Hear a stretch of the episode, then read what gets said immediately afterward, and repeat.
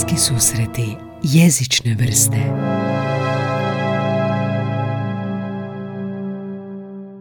Uh, welcome to Close Encounters of the Language Kind. This episode will be broadcast recorded in English because my guest is, I almost said British, uh, uh, because he's American and he does speak a bit Croatian, actually a lot. Uh, my guest today is a writer, professor of political science, stand up comedian, and all in all, a very creative person, uh, Cody Brown. So, Cody, welcome. Uh, I have two questions for you. Who are you, and what does language do for you? What does language represent? Uh, so I'm Cody McClain Brown, and to me, language is fun. Okay, when you say fun, it all sounds like you're not really a professor, but you are a professor, and at the same time, you do stand up comedy, you do writing. So, what do you mean by fun? Um, I think what I mean is that everything that I enjoy in life almost uh, involves language and communication, right? Um, whether it's reading, whether it's writing, whether it's telling a joke, getting someone to laugh, or, um, you know, it's just to me, the whole world I see it through the lens of being able to communicate uh, verbally as opposed to visually. And so Okay. to me, it's just fun. I mean, it's a it's something that should be messed around with. You know, you should you should look at it, have fun with it, play with it, see what works, see what doesn't work in all aspects. And um, you know, and also since I'm trying to learn Croatian, um, I have to think of it as fun. Otherwise, it's murder. So. Is learning Croatian fun? Um, yes, uh, sure. I mean, it has to be fun. Um, I'm having fun.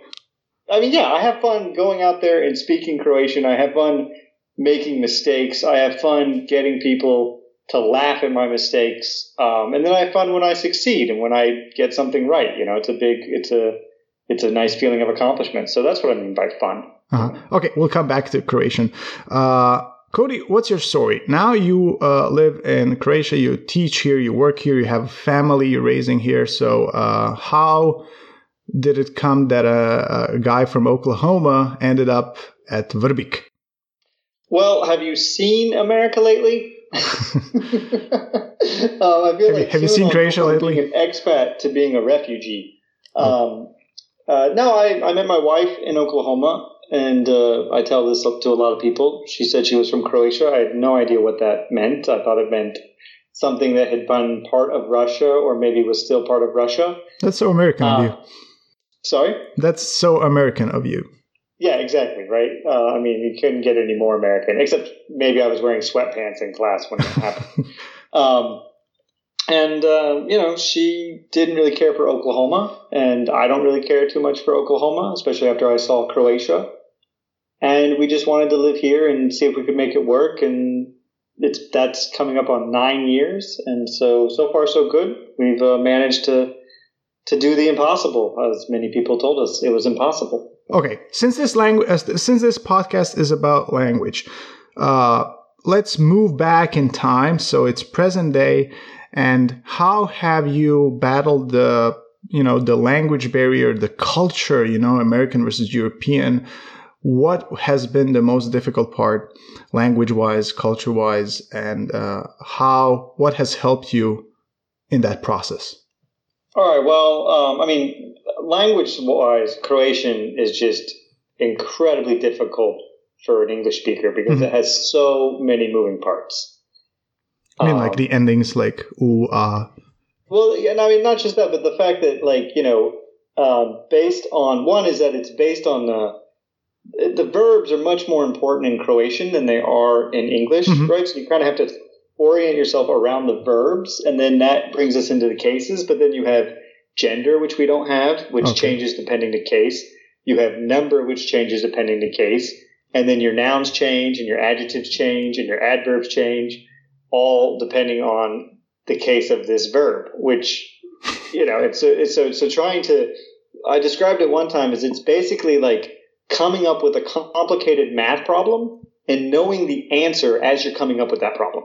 Uh-huh. you know, so if I say like, well, it's you know, two thousand one hundred twenty-nine times fifty-four divided by eighty-two, and then you know the answer, Okay. right? That's that's how it feels like. And Uh, how how did you feel learning uh, Croatian? Are you learning it still, or uh, what what has been the most useful or the most fun, you know, uh, stage of learning Croatian? Uh, well, the most fun is probably now because um, I'm good enough. Like, you know, when I go out of the house, I, I try to only speak Croatian unless I'm teaching or talking to you. Um, and so now I, I can, you know, get a good enough grasp of the language that I can make jokes in the language, that I can, I can realize my mistakes Mhm. and stuff like that. So now it's pretty fun. At the beginning, it was very frustrating because most everybody here speaks English. And so nobody wanted to suffer through my really horrible Croatian when we could just solve the problem in English. So you wanted to Uh, practice, you wanted to speak Croatian, but nobody, you know, they wanted to speak English with you, right? Right, exactly, exactly. And it wasn't really until uh, my pronunciation got better, Okay. right? Like, you know, when I first got here, I would say like Harvatska.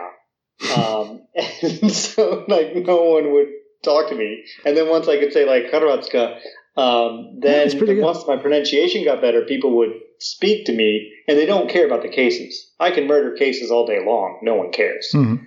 Um, you know, so so that's um, so it was very difficult at the beginning for the, that reason. Um, and now it's okay. Now people speak to me. Um, and the biggest, you know, the, biggest asset was my. This is going to sound like a joke, but it's not. Uh, was my punica, right? Because she doesn't speak English. She's with me all the time, especially these days because she's in quarantine with all of us. Mhm.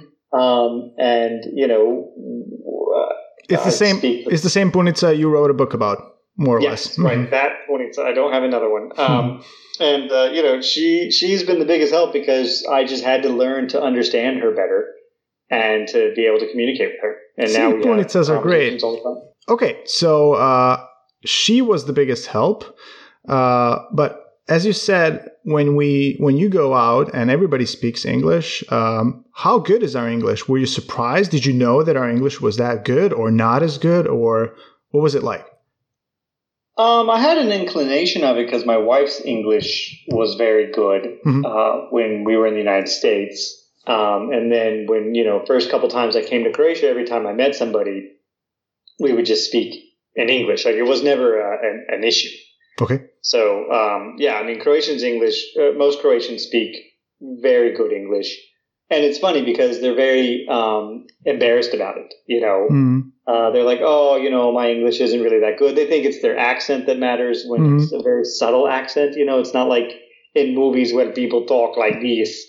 Um, you know, and uh, eh, you know, there's like it's almost flawless, except maybe with articles, and Yeah. no one cares about articles. yeah, that's what Um, that's what I tell my students. You know, stop obsessing with the accent. You know, it's even better. You know, girls like the cool accent, and by the way, accent accent kind of tells the story where you come from, and the fact that you have mastered English in such a way that you can hear that it's not your mother tongue. Yeah, exactly. Right? Like, I mean, it's it's really incredible how self-conscious people are about this stuff. And meanwhile, you know, I say like three things in decent Croatian with only, you know, I only mess up the gender of one of the words, and everyone's like, "Oh, pričaš hrvatski, bravo," you know, and it's Mhm. like, yeah, okay. Um, like know, no, I bravo. mean, and, and I think, but part of that's also because, you know, I taught English in some other countries, right? And, um, you know, Croatians are very realistic about who and where they are in the world. okay. And so they understand that if they want any access to all the other stuff that's out there, they need to know another language.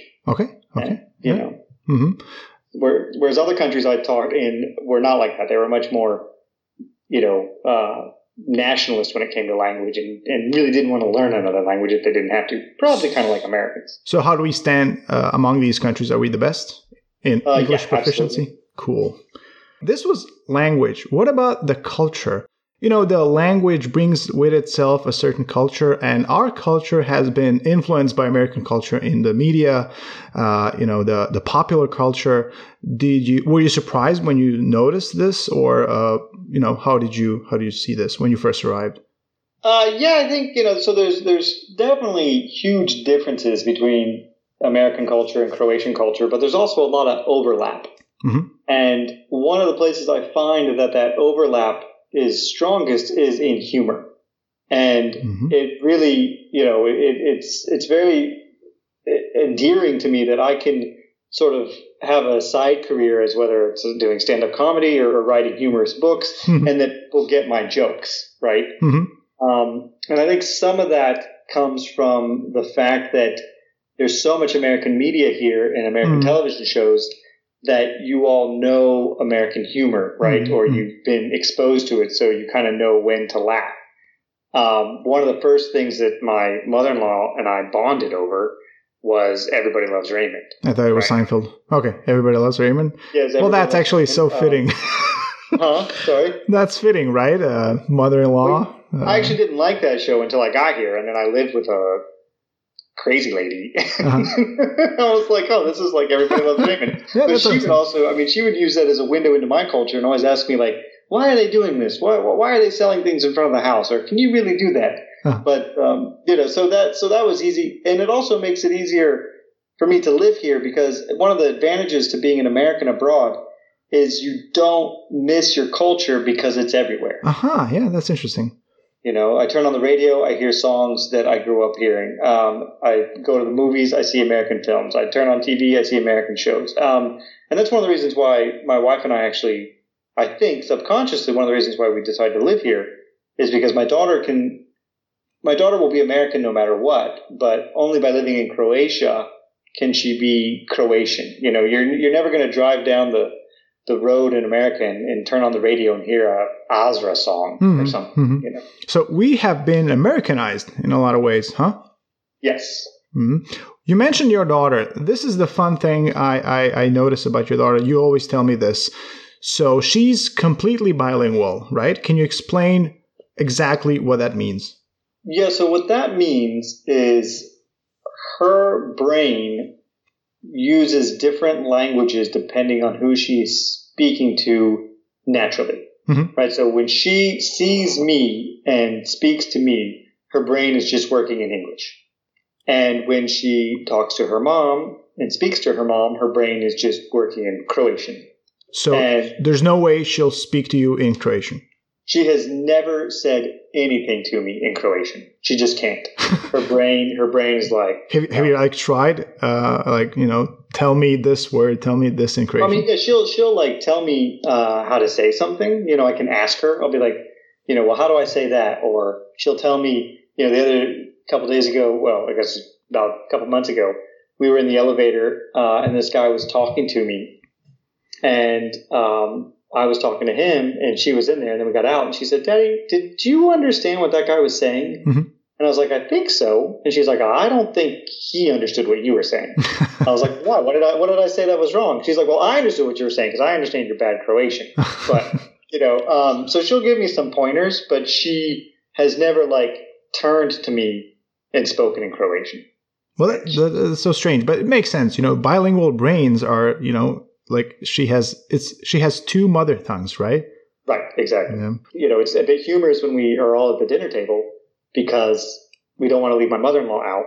So I will speak to Croatian. I will speak to my daughter in Croatian, and then she'll speak to me in English, and then I have to translate it for my mother-in-law, which is just strange. what about when she speaks to her uh, grandma? well, when she speaks to her grandma, she speaks Croatian. Okay. So, but like if she and I are having a conversation, she like you know she just thinks it's weird that she has to translate this stuff. So she, I mean, she she could explain it to her if she wanted to, Uh-huh. but usually it's it's like you know it's like it, it's like every time when you hear somebody speaking a foreign language, you can imagine whatever it is you think they're talking about. Hmm. And I think that's what my mother-in-law is always thinking when my daughter and I speak English. She's like, hmm, I wonder what they're saying. And then it's so lame and banal that my daughter's like, I'm not going to be bothered explaining this, but I will do it because I'm polite. I'm imagining this situation, you know, the dinner table. Um, okay, uh, we'll keep talking about language, but now let's shift to your teaching part. So you said our languages, our English skills are pretty good or great. Uh, your daughter's bilingual. Uh, you are you are a professor of political science. You work at uh, higher education. So what can you s- say about the proficiency students have? So this will be, you know, 18 year olds onwards, undergraduate students. And um, also you can talk about your daughter's English in school. What's your, you know, impression of how we teach our kids English in schools? All right, all right. Um, yeah, I mean, my, my students have very high levels of comprehension. Mm-hmm but their output, I think, should be better than it is. Production, and, language production, like speaking. Yeah, speaking and writing. Mm-hmm. Um, and I don't think they are given the opportunities in the latter uh, grades of high school or to to really develop their their output, their mm-hmm. production um, th- that can be on the same level with their comprehension. Okay, so you think um, it's the focus lies too heavily on reception and not production. Right. Yeah. Absolutely. Um, and part of that's probably you know class size, um, but part of that's also just the structure of the education system here. Mm-hmm. It's much more on um, you know sitting and listening, and then mm-hmm. having one instant of assessment rather than continual assessment. Mm-hmm. Um, you know, right now I'm trying to get my students to write articles um, in English like forms of narrative nonfiction, mm-hmm. and they're trying, and I'm happy that they're trying. But it's really it's quite revealing what they don't know when they actually do this. Um, but you know that's why we're teaching it to them. Yeah. So, but I think I think if it was a more uh, balanced approach in the secondary education, that they would be much stronger than they are now. Mm-hmm. Mm-hmm. Okay. Um, and with my daughter's English, uh, you know, it's I really uh, I get very frustrated because um, I, I, see in the curriculum a couple mistakes that I think that the, the, the whoever established this curriculum years ago has Tell us. made. What? What? What? Um, well, one is they try to treat English uh, uh, like you know language is very nuanced and, and different languages have different nuances about words and meanings. Okay, can you and, explain what you mean when you say nuanced? Well, I'm like saying like like there's not um how do I, how do I put it? There, there aren't necessarily rigid rules mm-hmm. of meaning mm-hmm. for each word, right? Mm-hmm. And in one language, you might have you know these words mean these things, mm-hmm. and in English, they you know it seems like these words are the equivalent, but they're not really. Mm-hmm. Um, I know this sounds very vague because I can't remember the exact exercise, but one time I was trying to help a neighbor's daughter with English. Okay. And the it had like these these rigid categories that you were supposed to orient these words into these groups, and it didn't make any sense to me. And it only made sense if you translated it into Croatian. Oh, that's strange. Right. Um, and then the, my biggest gripe is how they teach this construction of has got or have got. Okay. Like I, I have got a friend. Um, and not teaching I have a friend. Well, yeah, I mean, you can say I have got, right? I mean, people do say that. It, they say it in British more than they do in American English, but usually it's in some kind of quantity, right? Like, have you got any money? Mm-hmm. No, I haven't got any money. Or it's something that has been recently acquired, like, oh, I've got an idea. Let's mm-hmm. go to the movies. Mm-hmm. Um, but here they teach it on the simple possessive. And what's more frustrating to me is not so much with my daughter but when I've been teaching other kids English, you know, to, to help help out neighbors or something, mm-hmm. you know, I teach them. They say, uh, you know, the question is, "Have you got a friend?" And I say, "Yes." And you can reply, "I have a friend," and then the teacher counts that wrong. yeah, that's too like, rigid. Too rigid. Yeah, like there's, you know, and, and that's what I'm saying. Now, of course, you have to understand the rules when you're learning a language. That's that's true, but you know, just because it's written in the book this way by somebody who created the curriculum in 1994, mm-hmm. yeah, um, doesn't mean it, it, has to be it has to stick that way, especially when it's wrong. So, especially uh, when the language is fluid, and those there was for a long time there was this over reliance on British English, right? You would not have uh, stated, you know, the equivalent of this expression in American English, but things are getting better, I think. Yeah, I mean the problem there is, look, in in, in the 1990s when the curriculum was set up, there was much more British influence than mm-hmm. American influence. Um, but now it's really funny, and I've and I, you know, I have colleagues who are British um, that I've spoken to about this. I mean, it, it, annoys them too because now they have British spelling with American diction. or British phrases, but it's still in a in a broader American construction, and it annoys them to no end, Huh. just like it annoys me. Um, so it's now this weird hybrid American British English, you know. Um, Well, it just goes to show how, Eng- how how English is prone to change, right? Uh, yeah, yeah. I mean, there's you know, um, and that's the thing too is English is a very, um, it's a very adaptable Mhm. language, you know, um, and it's. I mean, mo- at the local level, languages really are, but I think, uh, you know, on a, on a personal level, like a community level, languages are. You know, you look at Dalmatia, parts Mhm. of Dalmatia, people are going to speak differently than in other areas. Hmm. Um, but I think the big difference with English is, is that we don't have this, um, our nationality isn't wrapped up in it, right? So we're not defensive about it. Mhm. Um, don't mind adapting other words. We don't have this set standard of what is standard English. Um, it's much more fluid and Mhm. sort of vague once, once you get out of the basics, you know. Mhm. Um, whereas I think in Croatian and countries that have, where their language is much more patriotic, there is this more rigid sense of these are the rules, this is the language, and it has to be more formalized. That's just my idea. I don't know if that's true. It's just, Mhm. We're more German than we are English, maybe in that way. yeah, the Yeah, rigidness. absolutely. Okay, let's talk about how you use your language. You are a writer, and that's kind of how you, um, you know, how people got to know you better through your writing. Uh, how did that occur? Where's that creative spark? What sparked that first writing um, idea, and um, why are you a writer, basically? Uh huh. Well, um, I, I knew I wanted to be a writer when I was 18. Really? Um, yeah, that was when I started reading um, sort of non-lectura literature, right? Mhm, Like the mhm. not the stuff for school, but stuff that was still literature but more fun Uh-huh.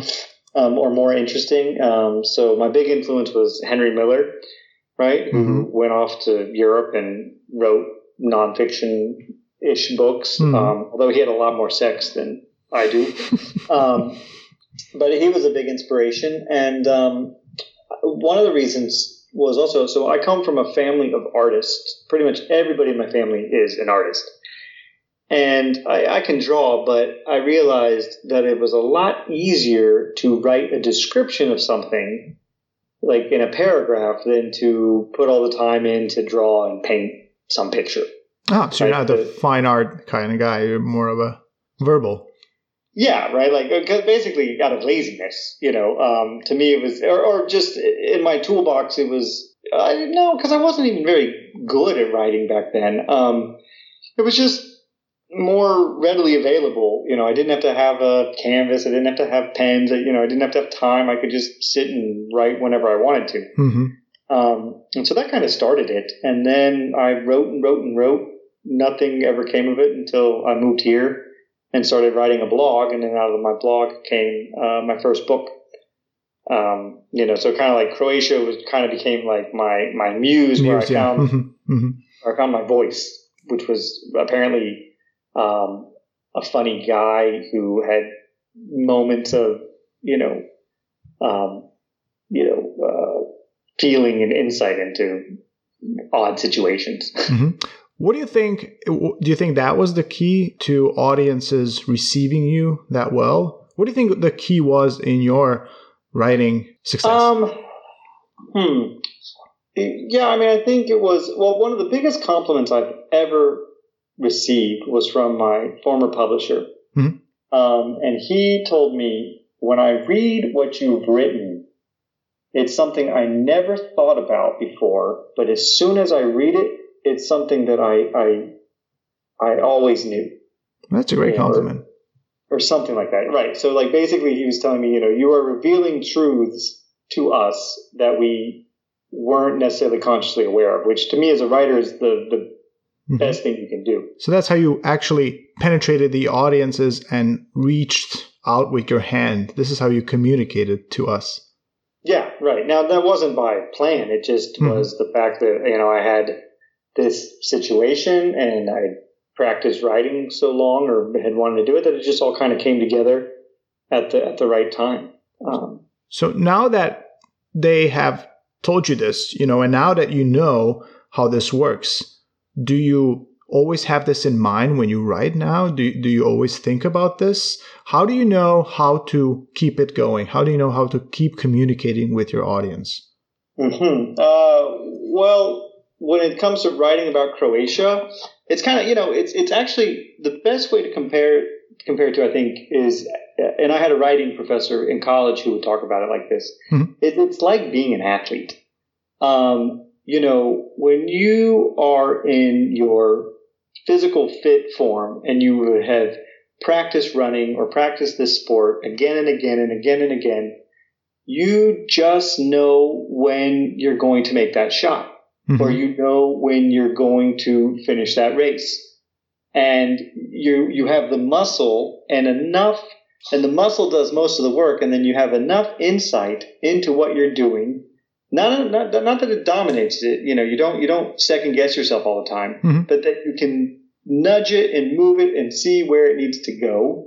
And then you know that you, you've done this. Um, so I don't really try to think about the audience, right? I don't think like, oh, people are going to love it when they read this. I just think about what I'm trying to create and I let the muscle do most of the work. And then I sort of revise it and nudge it into a completed scene or a form or a joke or something like that. Mm-hmm. Mm-hmm. And what's the most difficult part of that process? It's not really, you know, the, it's not that difficult. The, the, I guess the biggest, the most difficult part is just making yourself do it. Mm-hmm. You know, because no one no one's going to make you do it. No one is saying, "Oh, you better do this." Um, you know, the money's not good enough that mm-hmm. you're like, "Oh, I better do this so I can become rich." Mm-hmm. Um, you know, you don't do it for the money. You just do it because you want to. Uh, but that's you know, life gets in the way, especially you know, you know when you're when you're 40, have two other jobs and, and a kid. Mm-hmm. Uh, but what about like writer's writer's block? Uh, do you have those, and and then how do you overcome those? Yeah, I, I, ha, you know, I don't know actually, because I mean, I have like I don't know, probably hundreds, hundreds of stories that I have started that I've, I haven't finished, uh-huh. that I probably never will finish, and so you kind of just, um, I just let the story work itself out. You know, if it's meant, if it's meant to be finished, I'll finish it. If not, I won't. Mm-hmm. Um, and when I'm writing about Croatia, uh, I've never had like really writer's block you know, it's not, it's never a problem. That's we just, are a good inspiration to you, huh? Yeah, you know, it's also easier because it's it's you know it's nonfiction. You know, I mean, it's it's not like I'm mm-hmm. creating a whole world. You know, I'm writing about myself, so it's just you know I'm I'm that I have much that much of an ego that I never have a problem writing about myself.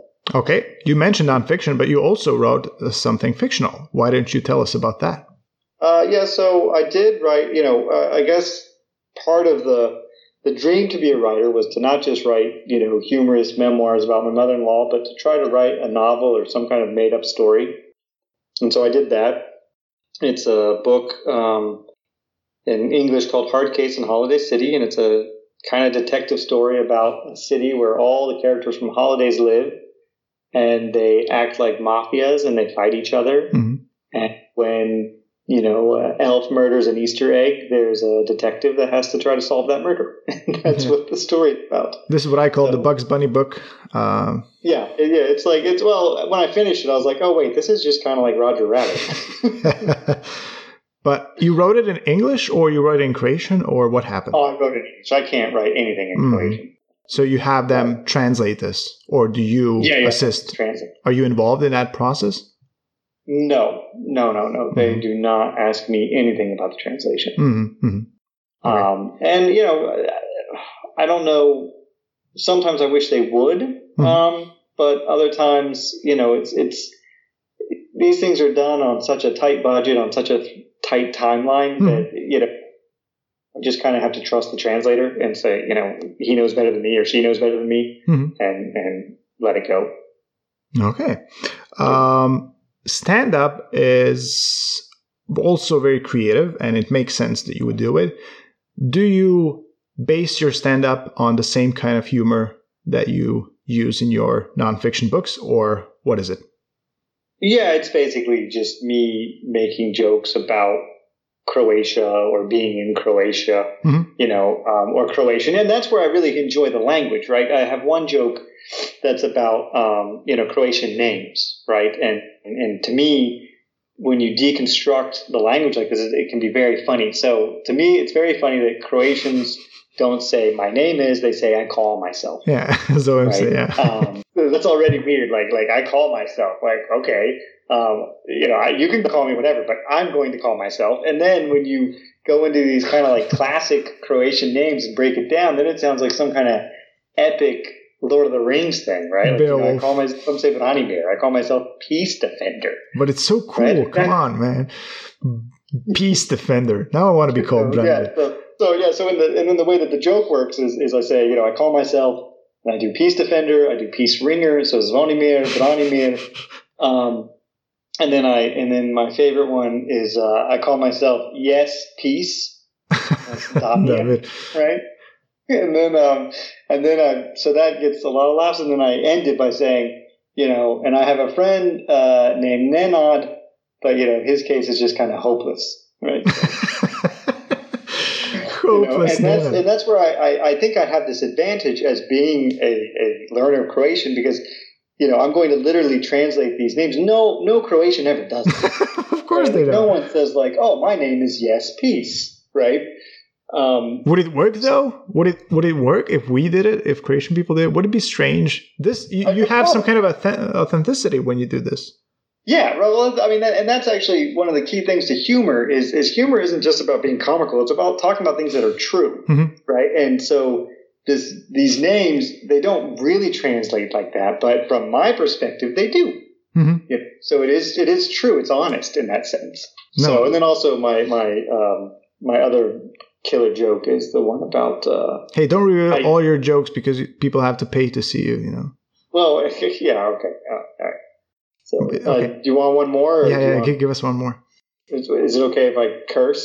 Yeah, yeah, sure. All right, so so you know, so to me, uh, it's very funny that uh, to say, you know, I don't, I don't give a damn or I don't give a shit. In Mhm. Croatian, you say "Boli me kurac," Uh-huh.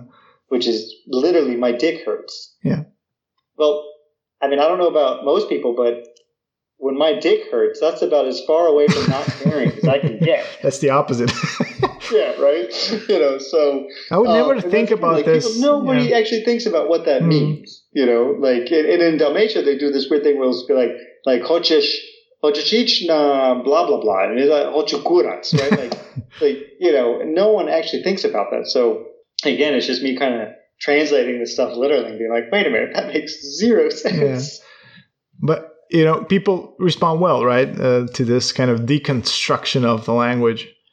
Yeah, yeah. I mean, those those um those jokes are are are, are kind of my tent poles of my set right now. You Mhm. know, my sets. I got like about a thirty minute solid set, and those are some of the key jokes in it. So, yeah. hmm and Okay. they, they get a good re- response. Although uh, a few months ago, before the Corona thing happened, I I, I opened for a comic, but it was an expat night Okay. and my jokes didn't go over that well because these were a bunch of foreigners. And so that's also the funny thing is like my jokes are really designed for Croatians. Oh, that's bad timing. Yeah.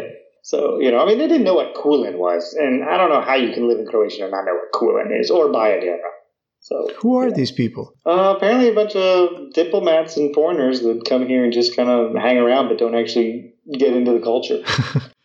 Okay, so uh, writing, uh, fictional, non-fictional writing, stand-up, uh, any other creative process that you still wish to pursue or that you have pursued? Well, um, I mean, I'm currently working on trying to get a, a sitcom going um, Mhm. with uh, with uh, Robert Knjaz and I are working on this. Uh huh. Um, and uh, you know, I want to star, play me in the sitcom. So you know, again, it's like it's like writing. Okay, I'm writing a book about myself. That's not that hard. So me, I'm playing me in a TV show. That's not so hard. Um, you know, but that's again, that's what, what's funny about that is even as a writer, writing for uh, using language in a in a different medium Mhm. is very challenging. You know, it's like going from painting and you know how to paint, and then you're supposed to be a sculptor, a sculptor, and Okay, yeah. that's the challenge. So I'm really. I'm really struggling creatively with how to translate all the stuff I use in stand up and all the stuff I use in my books into a visual medium. Screen. But hmm yeah, right? And even as a script, but uh, you know, we're working on it, and hopefully we'll get there. So we'll see. Mm-hmm.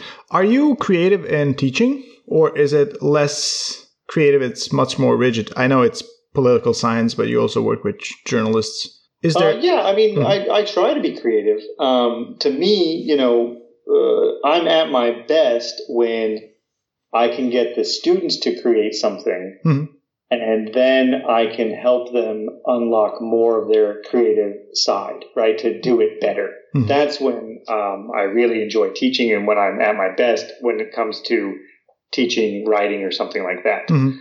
Um, you know, and then I use the, you know, being a professor has helped me with the stand up because when I'm on stage in a room full of people who are drunk looking to laugh, that's a lot easier than when I'm in front of the class at 8.30 in the morning and everybody hates me because i made them come. Um, so it's, you know. is, you're saying stand-up is easier than being in a classroom? Uh, yes, yes, to you? absolutely. really? Yeah. You don't get yeah. stage fright?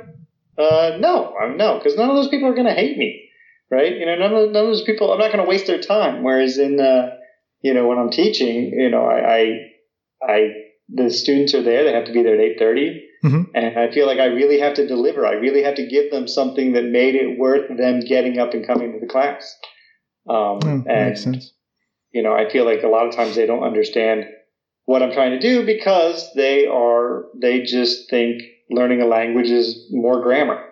Mm-hmm. Right. And I'm trying to get them to do the output. I'm trying to get them to produce things by speaking and talking and writing. Um, and, you know, they look at me like, what are we doing here? Mm. Just give us the worksheet. give us the present simple versus present continuous work- worksheet. Yeah, yeah. Uh, again. for the 700th time.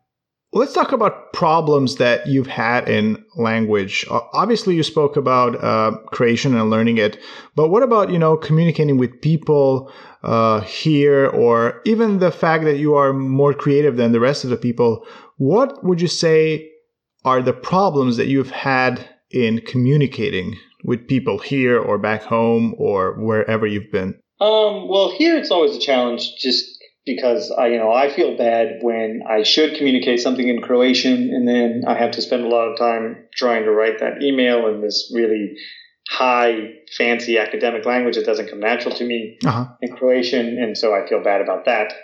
Mm-hmm. Um, that's a challenge. Um, you know, it's. It, I think the biggest. It's not so much about language, but one of the biggest differences here is just expectations, right? Mm-hmm. Like what do understanding what people expect from you and what I expect from them um, is there's a big cultural difference there. Okay, what do you and, mean? What do you mean? Can you give us an example?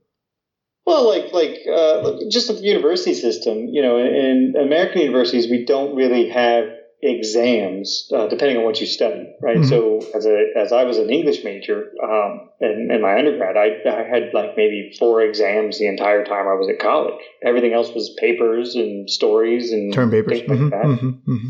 you know, and um, so I would like my students to uh, do that too, mm-hmm. but they, if I ask them to do something like that, I mean, they look at me like I'm from the moon, and they want me just to give them an exam and that's and then they want to go along their day. So you know, it's just I, I don't think they understand what they need to learn or do as university students. Mm-hmm. You know, um, part of that's also because they're not paying much for their university, mm-hmm. and in the states we pay a lot, so yeah. we don't want to waste it. Mm-hmm. Uh, you know, so just those kinds of things are are some of the bigger differences. It's just what do they? I mean, I really feel like a lot of my students would be happier if I just gave them grammar worksheets and we went over everything that they've already had 20 times and I never asked them to speak or write anything. Maybe it's because of that reception versus production. Yeah, right. I mean, I think a lot of them are, are nervous about it, but I got I do have to say, I mean, we're into the tail end of the last semester that mm-hmm. I'll have them, and now they are submitting work to me, and um, you know, I'm very proud of them for for mm-hmm. doing that and trying mm-hmm. and and you know, giving it a go, and then I'm, I'm you see the progress, right? You see the progress. Yeah, and I'm critiquing. I mean, just the fact that they're doing it, you know, uh, that. But I wish they could. I wish somehow we could. I could get them to do that from the beginning of mm-hmm. the year, and it just takes a lot of effort. So you want to you want to be a dictator and have all the courses to yourself. That's what you want. No, I, what can... I want is I want them to come to class with a pen and paper. oh yeah, that's true. And I want them to come to class with the idea that okay, I'm here. What will I learn? Not I'm here. What do I have to do to pass the exam? I'm here. What do I have to do to leave?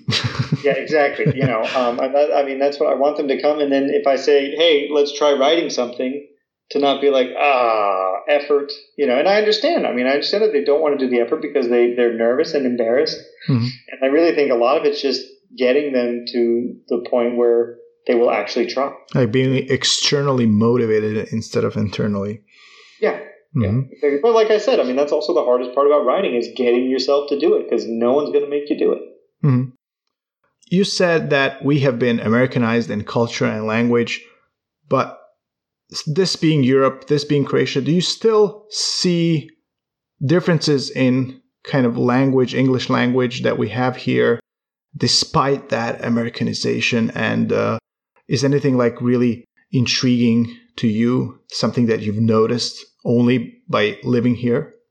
Um, well, I don't know so much about how. I mean, you guys, you know, people will still use English uh, incorrectly in certain ways. Um, you know, but um, I mean, there's still, you know, Croatians are still definitely their own culture. Um, you know, and, and, when it comes into like teaching, this is true. Like America is much more individualistic than uh, people in Croatia are, and I think that's to to America's detriment. You know, I, I like Croatia because you guys have these longer and more enduring relationships mm-hmm. and sort of these constraints on each other or obligations to each other that in America we don't have. Okay. Um, they would, they would call you a socialist if we if you had that. Yeah, sure, there. exactly, right. You know, I mean, the fact that like you know, you're it's Croatia's a poor country that gives healthcare and free education to people. Uh-huh. Like what? You know, but not just that, just the fact that like you know, I mean, I always ask my students or my friend, you know, people I know, like, can you say no to a friend? And they're like, oh yeah, you know, but then it just means you're not friends anymore. like, oh, yeah. Like, right, so you really can't. Um, in America, we just say no all the time. Um, I like that there's this obligation and these sort of communal and social norms that uh, are still practiced here. Um, uh-huh. In your that, in, in, your book, um, I think at some point you mentioned that you know in America you would get your waiter at a cafe coming to you is everything okay you know very being uh, really polite and uh, in well, especially in Dalmatia, where, where you were uh, uh, writing about, uh, there's a lot of this, you know, non-fake politeness. So there's lack of it. Yeah, or... yeah, yeah. That, so that's yeah, that's a very good point. In America, yeah, you guys aren't Americanized enough where you like raise your voice two octaves um, uh-huh. when you meet someone in this really like airy politeness, like hey. oh hi, right? Like uh-huh. or thanks so much. Uh, I, I, mean, uh, I I can't stand hearing that now. Okay. Um, when I hear Americans do it, because to me it just seems so artificial. So is that kind of um, politeness that you get from your waiter? You, you are saying it's all fake or what? Yeah, I mean it's not like it doesn't mean your waiter secretly hates you. yeah. But you know your waiter is not going to remember you when you leave. Uh-huh. You know, even though like for so about exaggerated. Two, you know, mm for, for half an hour, uh, you know, he was acting like you guys were best friends because he would get anything you wanted. Um, you know, whereas in Croatia, yeah, you'll get ignored by the waiter, but if you go there enough, then the waiter's going to like give you a free drink and be like, hey, and actually have like a real conversation with you and see how it's going. So, in a way, we are more honest, right? In the uh, yeah, mm-hmm. yeah. Um, in that sense, in other ways, it's a little bit more complicated mm-hmm. uh, because sometimes uh, I've encountered where like if you ask somebody a question and if they don't know the answer, they won't tell you they don't know the answer. They'll likely just ignore you. Right. Okay. Uh, you know, that's that's kind of how I've I've encountered. Um, so to me, when I find somebody who will answer me honestly, um, and in any kind of relationship here, I really appreciate that. Mm-hmm. You know, I like being told no rather than being ignored or told. Mm-hmm, mm-hmm. One of the things that's also mm-hmm. because. I can't pick up between the lines. Like maybe somebody's telling me no, but they're not coming out and telling me no, so I'm still thinking like, oh, well, there's a possibility here. Maybe they're being polite. right, and that's and that's where like you know I miss all kinds of social cues on like Croatian politeness. Oh, really? Uh, yeah, yeah, yeah, yeah, all the time. You know, um, I mean, my wife will tell me, she'll be like, well, you know, when he said that, he actually meant this. And I'll be like, oh, really? Well, can you, can know, you give us an example? Can, can, you, can you give us an example? I don't know if I can think of an actual specific example. Um, but I will say that, you know, Croatians and Croatian is, it's more, uh, it's more nuanced, right? To me, Americans are either this clear fake right? Like, oh, hi, right? Or we're very direct and straightforward. Uh-huh. Um, whereas Croatians will be much more be in between the lines. Sneaky. No, it's not sneaky. It's it's it's polite, right? You know, it's it's kind of saving face, right? It's not embarrassing somebody. Uh-huh, um, okay, in that sense, okay. Mm-hmm. Yeah, and but but when they do that, I mean, I'm just I just look at them like a like a you know a deer in headlights because I'm like I'm not picking up on your cues. Mm-hmm. Would you say this is Croatian or European? Um, I, it could be more like continental European. Mm-hmm. I think British people. No, yeah, British are also very indirect. I mean, that's yeah. I think it's an American thing, honestly. Mm-hmm. mm-hmm. I, I, and, and part of it might come down to the fact that you know America is a melting pot of cultures, and we can't be dialed into the nuance of each culture. So you kind of have to be direct just to cut through everything. Uh, let me ask you about foreign languages. We learn obviously we'll learn uh, a lot of english. So now it's i guess uh, you know 12 years uh, formal education. There's a second language usually german or italian. Um, do you th- does this happen in the united states? And do americans speak more languages? And how does how do we compare to the states in that aspect um, well, I don't know how it is now. When I was in school, um, we started learning a second language in sixth grade. Um, we had one year where we took four languages as like kind of like a sampler, mm-hmm. right? So I was able to take Japanese, German, French, and Spanish. Um, and then I went with Spanish. So then I had Spanish sixth and seventh, or seventh and eighth grade. Um, and then I also had it in ninth grade. Most people I know study at least two years of a foreign language. Okay. Right. Um, and usually it's Spanish because if you're from Oklahoma, Spanish is like a second language. Okay. Um, but you know, again, studying a language in school and actually being able to speak that language are two different things. Mm-hmm. And one of the reasons why I think Croatians can speak so much, uh, can speak English so well, is because they are not just exposed to it at school, they are exposed to it in film and movies oh, yeah. and all kinds of stuff, right? And they have a big incentive to, to, to learn it.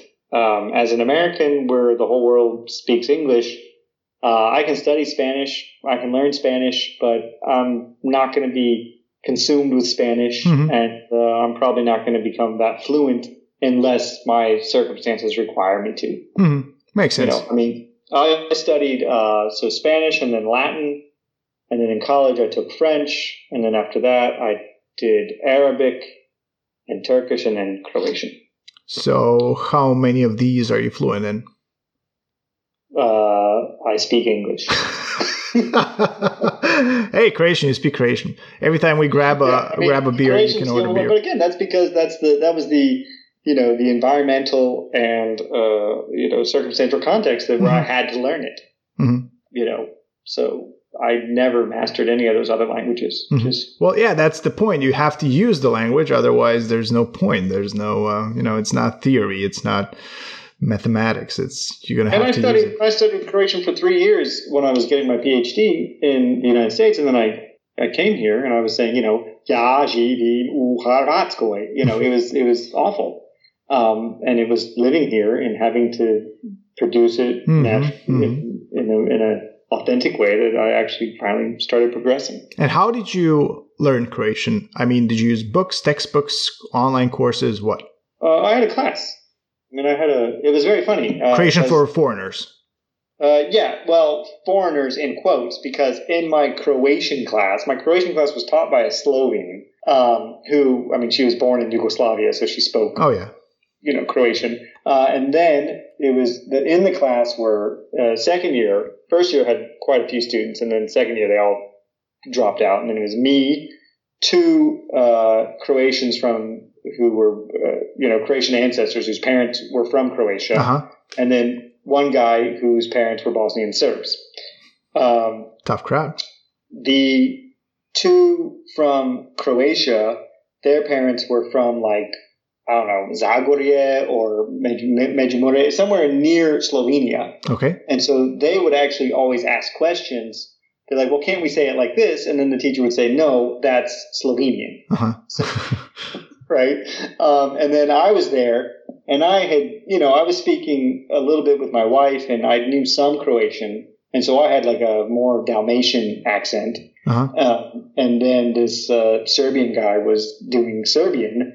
And so, you know, if he, if we all did our homework together, I'd write like half my homework in Serbian. So I'd be like, you know, ja razumem uh, lipu uh, pismu, right? Like, you know, and, and, you know, my teacher was like, no, you have to pick one or the other, and you can't write in Dalmatian. You have to have to be consistent as well. Uh, well, Yeah. that, that was that, that was the case. You know, for a long time in Germany, they thought they taught. Um, I think they still do BKS, Bosnian, Croatian, Serbian as a single. Yeah. You know, Yeah, well, so one of the textbooks we had was actually a German textbook for Croatian. did it say yeah, and it BKS? was- yeah, it was, yeah.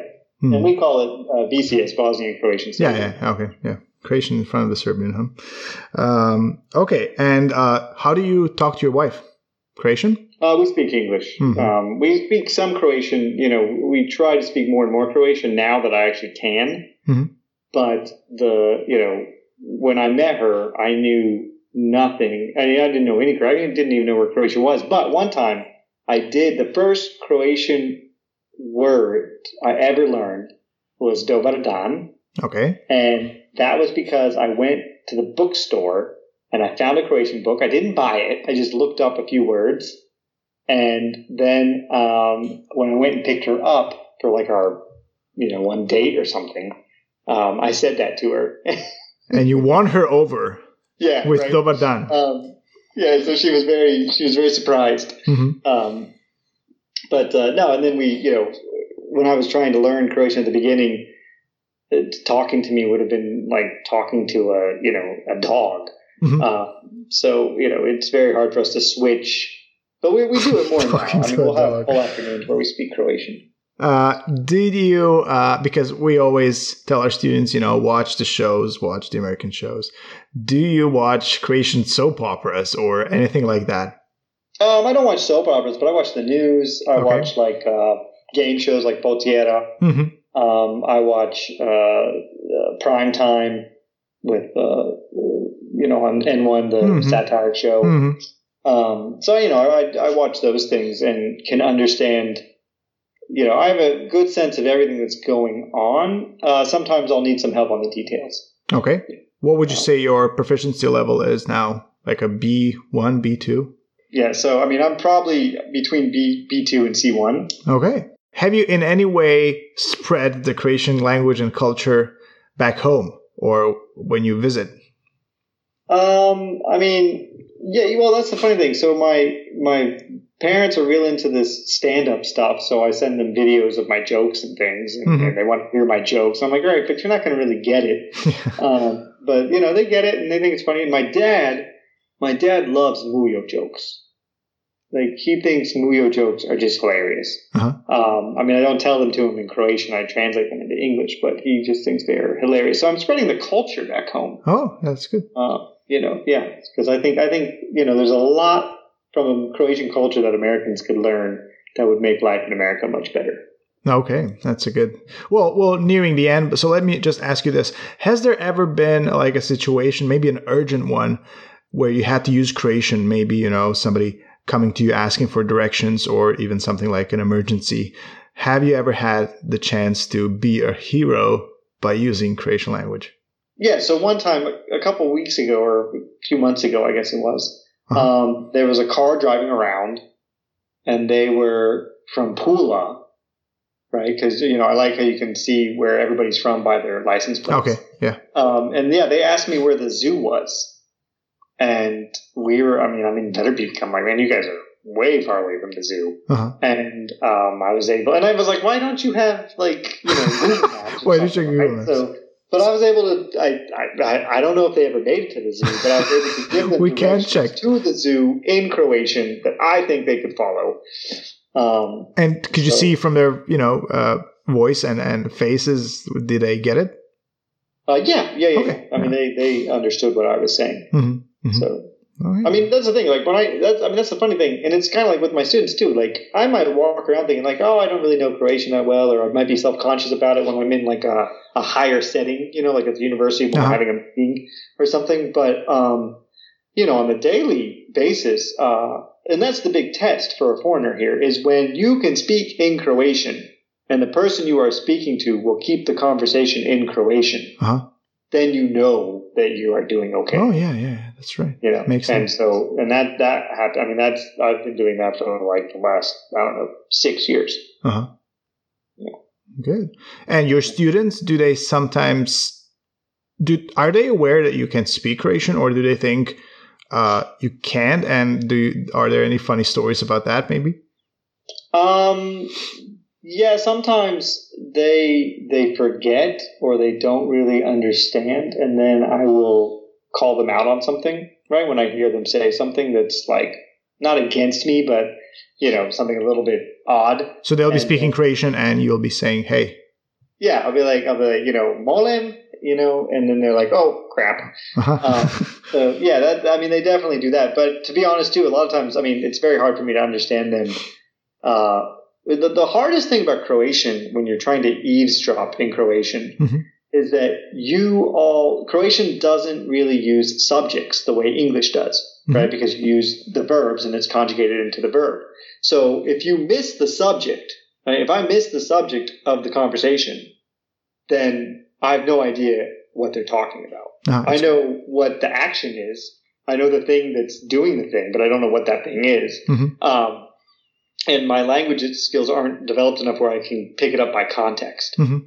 right? And so if I eavesdrop something, or or even when we're with friends, you know, at coffee and everybody's speaking Croatian and I'm speaking Croatian, but if I drift off just for a second and then we get back into the conversation, uh, then I don't know what's I don't know what's happening. And if I ask people to clarify, that will ruin the spell Oh yeah. and everybody else starts speaking English. I'm like, no, I don't need you to speak English. You just need to tell me what the subject of the of the conversation is, and then I will understand. It sounds like a really, you know, a tedious process. Yeah, yeah, it is. It, it, it can be. It can be definitely. okay, well, um, Cody, this has been, you know, a fascinating insight on uh, into what it's like for an American to be in a culture that's Americanized but uses another language and doesn't want to speak to you in that language always.